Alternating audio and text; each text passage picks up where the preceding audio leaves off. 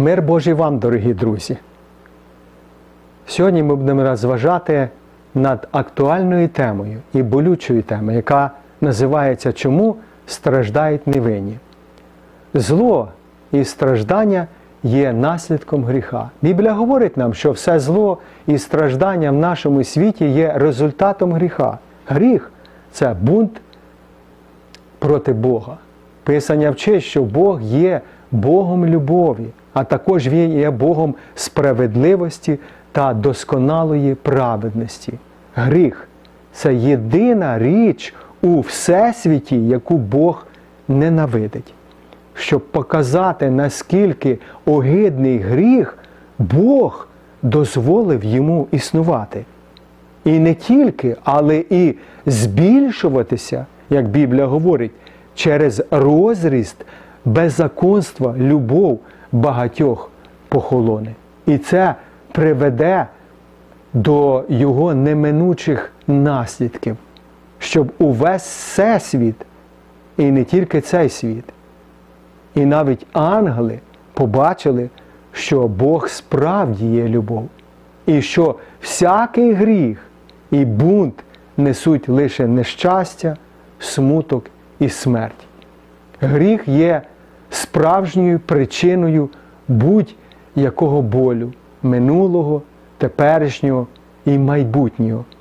Причиною кожної сльози та кожного болю серця. Бог не керує світом деспотично чи тиранічно, Він керує ним через любов. І Він міг би знищити гріх з усіма грішниками, включаючи Люцифера, хто підкусив або спокусив перших людей. Але якби він це зробив, люди почали б називати його тираном або диктатором. Та коли Божий план нарешті буде завершено, не буде жодних сумнівів, гріха, нещастя і не повстане два рази насильство, як ми читаємо у книзі пророка Наума в першому розділі. Свобода і бунт. Хтось може сказати. Ну що змусило б вільну, щасливу людину збунтуватися проти свого Творця? Це ж безнадійний та безглуздий бунт, ви можете сказати це. Чим керувалась людина? Ми повністю не можемо зрозуміти. Все, що ми можемо сказати, сказати, це те, що перший е, гріх або ж зловживання волею чи свободою, яку дав Бог, Творець людині, Боже Твориво, людина є вільна у своїх діях. Бог не диктатор, Він є небесним батьком. Бог є любов, ми читаємо у Слові Божому. Які ж ліки від страждання і гріха? Ви можете запитати про це, що робити? Як вийти з такого положення? Весь план викуплення Божого, включаючи смерть Сина Божого, є Божим планом щодо боротьби з аморальною е, хворою е, або ж хворобою цього світу. Смерть Ісуса Христа, рівного Богу, була єдиним способом, дана Богом для досягнення зцілення від стану гріха цього світу. І нарешті в майбутньому Господь знищить світ і створить нове небо і нову землю, що правда на них пробуває. Ми читаємо у другому посланні Петра, 3 розділі. Божі плани є досконалими та праведними. Винні люди, а не Бог. Ми повинні пам'ятати слова Авраама, який сказав, чи ж той, хто всю землю судить, не вчинить правди. Так Бог полюбив світ, що віддав сина свого народженого, щоб кожен, хто вірить в нього, не загинув, але мав вічне життя. Це характеристика Бога. Ось ми розглянемо деякі причини страждань. Ніхто не може сказати, я пропав, бо Бог допустив прийти гріх у цей світ. Але ж в Божі плани входило і те, щоб зробити повне забезпечення для спасіння кожної людини. Якщо ми загинемо, це буде наша власна вина. І ще буває таке, що страждають невинні через вину інших разом з не, з разом, можна так сказати, е, з винними та за невинних. Наприклад, або ж сам Ісус Христос є найбільшим прикладом цього. На Христі Він страждав за винних, праведний за неправедних. Ісус також е, навів е, приклади, щоб показати, що страждання часто е, при, приходять через вину інших людей.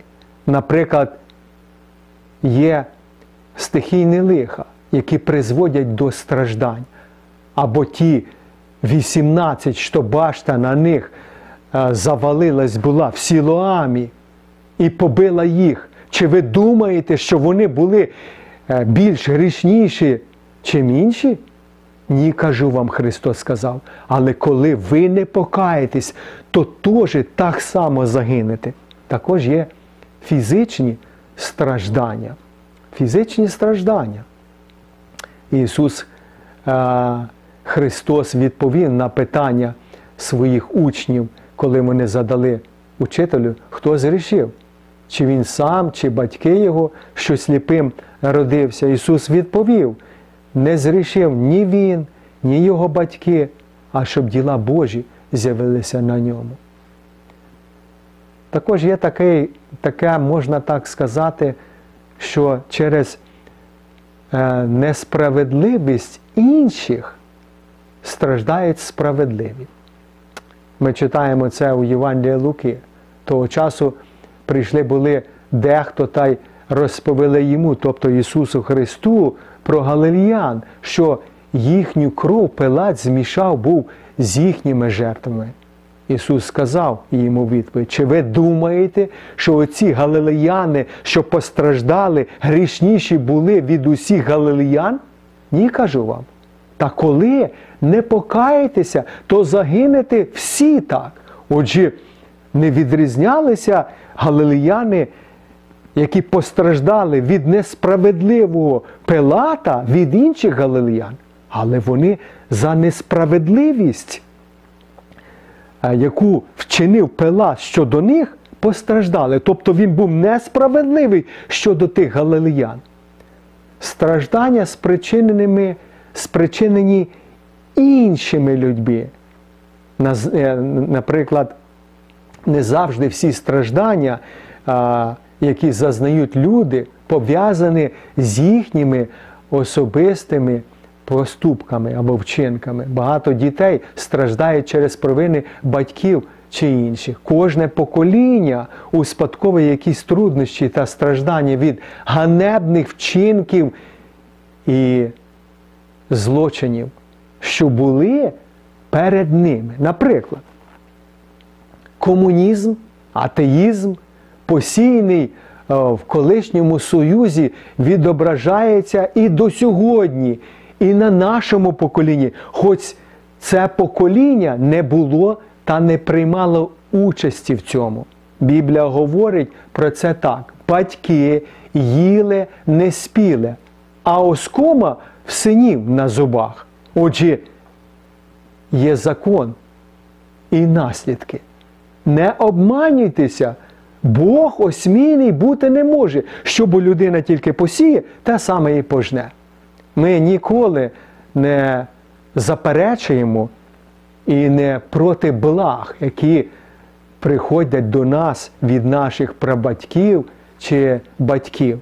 Тож ми повинні пам'ятати, що кукіль, який посіяли наші батьки чи прабатьки, є, є також нашим, як і пшениця. Також страждання викликані природою. Ви скажете, ну як так може бути? Віця Біблія говорить, сама природа часто є ворогом для людини. І, і, і, для, дру, і, і для других людей, які чинять правильно. У буті написано в третьому розділі. Ми читаємо, що е, Бог оголосив першим людям, нашим прабатькам, проклята через тебе земля. Ти в скорботі будеш їсти хліб від неї всі дні свого життя. Ми бачимо, що все творіння постраждало від гріха людини. У посланні до римлян, в 8 розділі, ми читаємо, бо знаємо, що все створіння разом зітхає і разом мучиться аж досі. Але в дозволених порушеннях природи є божественна ціль, бо створіння покорилося марноті не добровільно, але через того, хто скорив його в надії. У нас є закони природи, але через гріх закони природи часто приносять страждання невинним, страждання через причину і наслідок. Страждання також викликається спадковістю. Ми читаємо це у Слові Божому. Такі слова.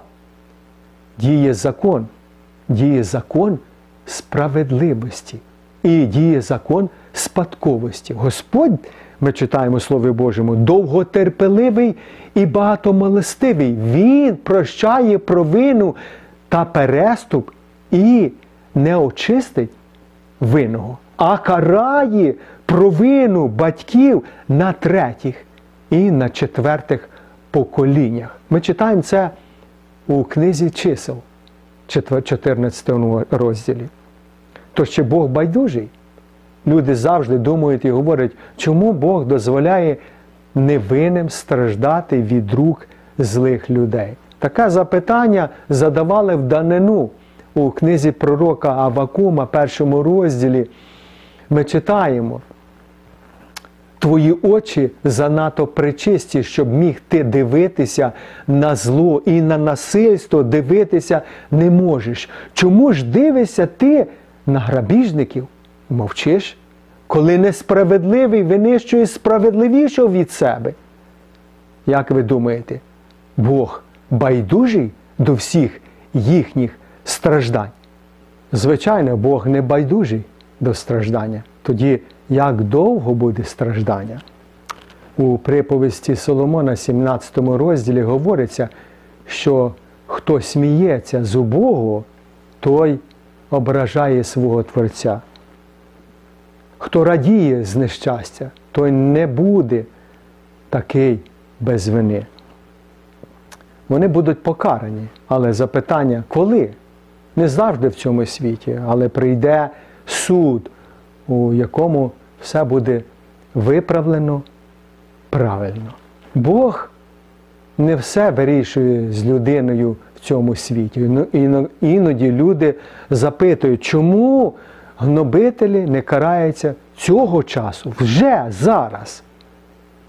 Буває, що Бог карає вже тут на землі. Але, як апостол Петро говорить нам, не береться Господь з обітницею, як дехто говорить, що Він бариться, називається барінням, але нам або вам довго терпить. Бо не хоче, щоб хто загинув, але щоб усі навернулися до каяття. Бог зразу ж не навів потоп, але Ной звіщав правду Божу приблизно 120 років. Ви вдумайтеся це? 120 років. Ной звіщав про те, що буде потоп, за те, що ви робите безбожно, живете безбожно. Бог попереджав. І Ной, будуючи ковчег, проповідував там. Тому сьогодні він дає ще час для людей. Як для них за за часів Ноя, щоб ці нечистиві покаялись, так сьогодні Бог дає ще людям час. Бог, Бог довготерпеливий, Він не бажає, щоб хтось загинув, але дає більше можливостей для покаяння. Є Божа турбота і втіха для тих, хто страждає, переживає трудності. Господь виявляє своє співчуття до страждаючих і до страждання. Боже Слово говорить, як когось його ненька втішає, так вас я потішу. І ви втішені будете Єрусалимом. І Він, тобто Бог обіцяє надати нам допомогу в часи біди. Він змученому дає силу, а безсилому міць. Ми читаємо пророка Ісаї 40 розділ. Давид, автор псалмів, знайшов Божу допомогу в скрутні часи. Він сказав: коли б не Господь мені в поміч, то душа моя прийшла була б і лягла б у царство смерти. У своїй біді я кликав Господа і кликав до свого Бога. Він почув мій голос з храму свого, і зойк мій дійшов перед ним аж до його вуха. І твердиною буде Господь для пригніченого, і в час недолі притулком мільйони християн по всьому світі можуть засвідчити сьогодні, що ці слова правдиві, що в цьому світі страждань та тривог, заплутаними проблемами, а також серед хмар біди, які в нас, які нас атакують, Бог буде притулком. Він і є цим притулком. Ви пам'ятаєте, що в причті про е, Кукілі Ісус Христос наводячи приклад з цього е, для учнів своїх, там була посіяна пшениця на полі, так, тож тому самому полі. І коли слуги прийшли, вони побачили, що там є і кокіль. Вони сказали це господарю і сказали, що ми підемо по виполям чи вирвемо його. Але Господь Ісус або ж Господар сказав, нехай ростуть разом до жнив. А під час жнив я скажу жінцям, спочатку зберіть кукіль і зв'яжіть їх в снопи, щоб спалити їх, а пшеницю зберіть у мою комору. Розлука настане під час збору врожаю. І пізніше в тому розділі Господь об'явив і сказав, що жнива це кінець світу. І тільки в кінці Бог покарає цих злочинців, винних людей, які неправильно чинили і здавали, завдавали страждання невинним людям, християнам, переслідували їх, видавали себе за правильних. Чи ми можемо зрозуміти страждання? Я думаю, ми не можемо повністю зрозуміти, бо це дуже складно. Чому так багато хороших людей повинно страждати. Це ж несправедливо. Йов теж так думав. Він не міг цього зрозуміти, коли в нього прийшло або на нього прийшло стільки неприємностей в один раз, страждання, горе, коли він намагався жити праведним життям у своєму поколінні. Він страждав. Його дружина не зрозуміла цього. Під час фізичних страждань вона сказала до нього, прокляни Бога, і ти помреш. Йом не намагався зрозуміти всі Божі таємниці, а лише сказав у відповіді, чи ми будемо приймати від Бога добре, а злого не приймемо. Один Божий слуга у старому заповіті, Псалом 72, сказав коли побачив процвітання безбожних, його ноги мало не послизнулися. Він бачив нечистивих у процвітання. Він бачив, як страждають хороші люди. І він був майже майже е, пригнобленим, пригнобленим від того, що він бачив, як безбожні не мають страждання, очі їхні викотились від жиру, як ми читаємо у цьому псалмі.